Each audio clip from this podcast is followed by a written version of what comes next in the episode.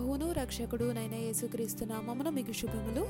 స్త్రీలను గూర్చిన ప్రత్యేక వాక్య సందేశం సజీవ వాహిని ద్వారా విందాం. అంశం జనములకు జనని.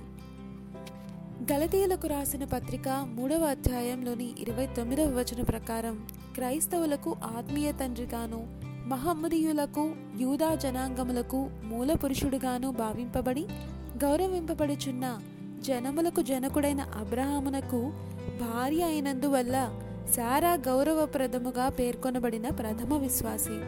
ఇదే విషయాన్ని మనం హెబ్రియులకు రాసిన పత్రిక పదకొండవ అధ్యాయంలో పదకొండవ వచనంలో చూడవచ్చు. ఈమె మిక్కిలి సౌందర్యవతి మరియు ధనికురాలు. భర్తకు ప్రథమ స్థానం ఇస్తూ నా యజమానుడు అని సంబోధిస్తూ ఉండేది. వీటితో పాటు సారా దేవుని యందు విశ్వాసం ఊరు పట్టణంలో స్వజనుల మధ్య సుఖభోగాలు అనుభవిస్తున్న తరుణంలో ఆ పట్టణస్థులు విగ్రహారాధికులైనందున అబ్రాముకు దేవుడు ప్రత్యక్షమయ్యాడు. నిన్ను గొప్ప జనముగా చేస్తాను కనుక ఈ విగ్రహారాధికులున్న ప్రాంతాన్ని విడిచి నేను చూపే ప్రదేశానికి పొమ్మని ఆజ్ఞాపించాడు.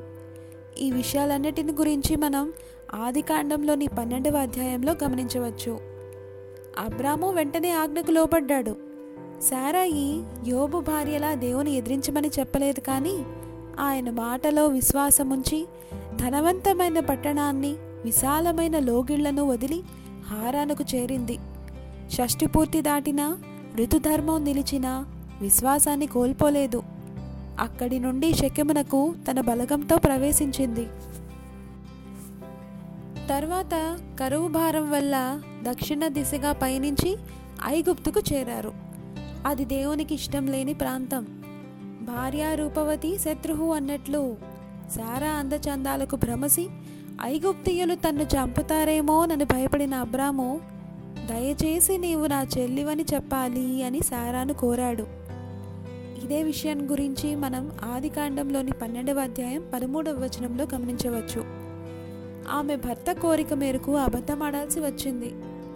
విశ్వాసం పరిపూర్ణం కానందువలనే ఇలాంటి పరిస్థితులు వస్తాయి. ఐగుప్తు జీవితం దుర్భరం కాగా హాగరు అనే దాసితో సహా బయలుదేరారు. సంవత్సరాలు గడిచిన వాగ్దాన పుత్రుడు కలగనందున సహనాన్ని కోల్పోయి హాగరను తన భర్తకు ఉపపత్నిగా ఇచ్చి ఆమె ద్వారా సంతానాన్ని పొందేలా చేసింది. మమ్రే వద్ద గుడారం సమీపంలో దర్శనమిచ్చిన ముగ్గురు అతిథులకు రొట్టెలు మాంసం పాలు వెన్నెలతో చక్కని ఆతిథ్యమిచ్చి ఆతిథ్యమిచ్చుటలో శ్రేష్ఠురాలైంది.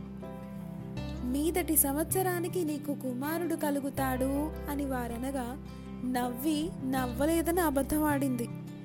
యహోవాకు అసాధ్యమైనది ఏదైనా కలదా అని వారు ప్రశ్నించగా మరలా విశ్వసించి సారా తన ఎనభై తొమ్మిదవ ఏట ఇస్సాకును కని జనములకు జననిగా మారింది.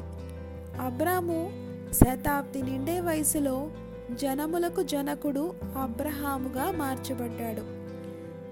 హాగరుచే నీచముగా ఎంచబడినందున హాగరును ఇష్మాయేలును బహిష్కరించి తన ఇంటిని శుద్ధీకరించుకున్నది.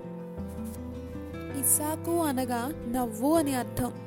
ఇస్సాకు జన్మించిన తర్వాత ముప్పై ఏడు సంవత్సరాలు సారా జీవించింది. ఆమె జీవితకాలం మొత్తం నూట ఇరవై ఏడు సంవత్సరాలు. కనాను దేశంలో హెబ్రోను వద్ద మృతి నొందగా మమ్రే వద్ద గల మక్పేలా గుహలో ఆమెను ఆమె భర్త అయిన అబ్రహాము పాతిపెట్టాడు.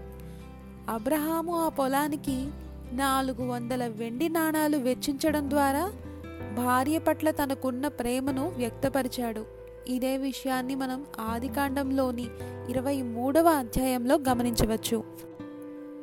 నేటి స్త్రీలమైన మనం కూడా సారాల విశ్వాసముంచుటలోనూ ఆతిథ్యం ఇవ్వడంలోనూ శ్రద్ధ వహించాలి.